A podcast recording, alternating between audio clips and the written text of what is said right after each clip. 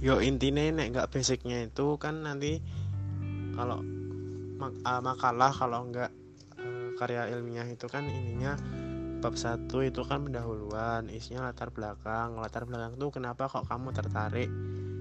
Gini latar belakang tuh isinya tentang capture awal atau gambaran secara singkat. Apa sih isu yang kamu angkat? Terus kenapa kamu tertarik membahas isu tersebut dalam karya ilmiahmu. Secara singkat aja. Intinya kamu menyatakan bahwa hal tersebut yang menarik penulis untuk menulis permasalahan tersebut dalam karya ini gitu. Terus ada ya rumusan masalah tujuan dan sebagainya. Itu kita eh sama deh. Sama sama semua. Semua itu sama di situ.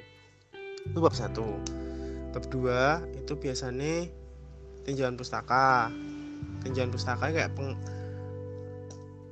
mini pembahasan. Mini pembahasan tuh dalam artian kamu mengumpulkan citasi-citasi jurnal-jurnal pengertian-pengertian udah gitu doang. Dari berbagai macam jurnal berbagai macam buku sumber penulis itu di situ.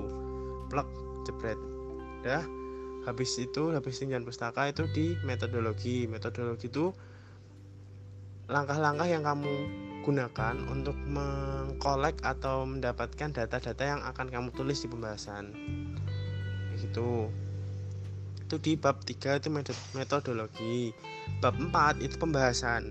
Pembahasan ini bukan mengulas. Ya mengulas sih bukan. Lebih tepatnya kayak kamu mengulas apa yang kamu dapatkan ap, mengulas atau membahas data-datamu. Gitu. Jadi bukan bukan lagi apa ya istilah ya bukan ini sih bukan merangkai definisi ini terus ini ini ini tapi ditekankannya itu lebih ke membahas datamu yang ditunjang dengan pendapat-pendapat orang lain bukan membahas pendapat orang lain yang ditunjang oleh datamu. Itu yang sering kebalik. Habis itu penutup bab 4 eh bab 5 bab 5 itu penutup isinya kesimpulan sama saran kesimpulan harus menjawab tujuan.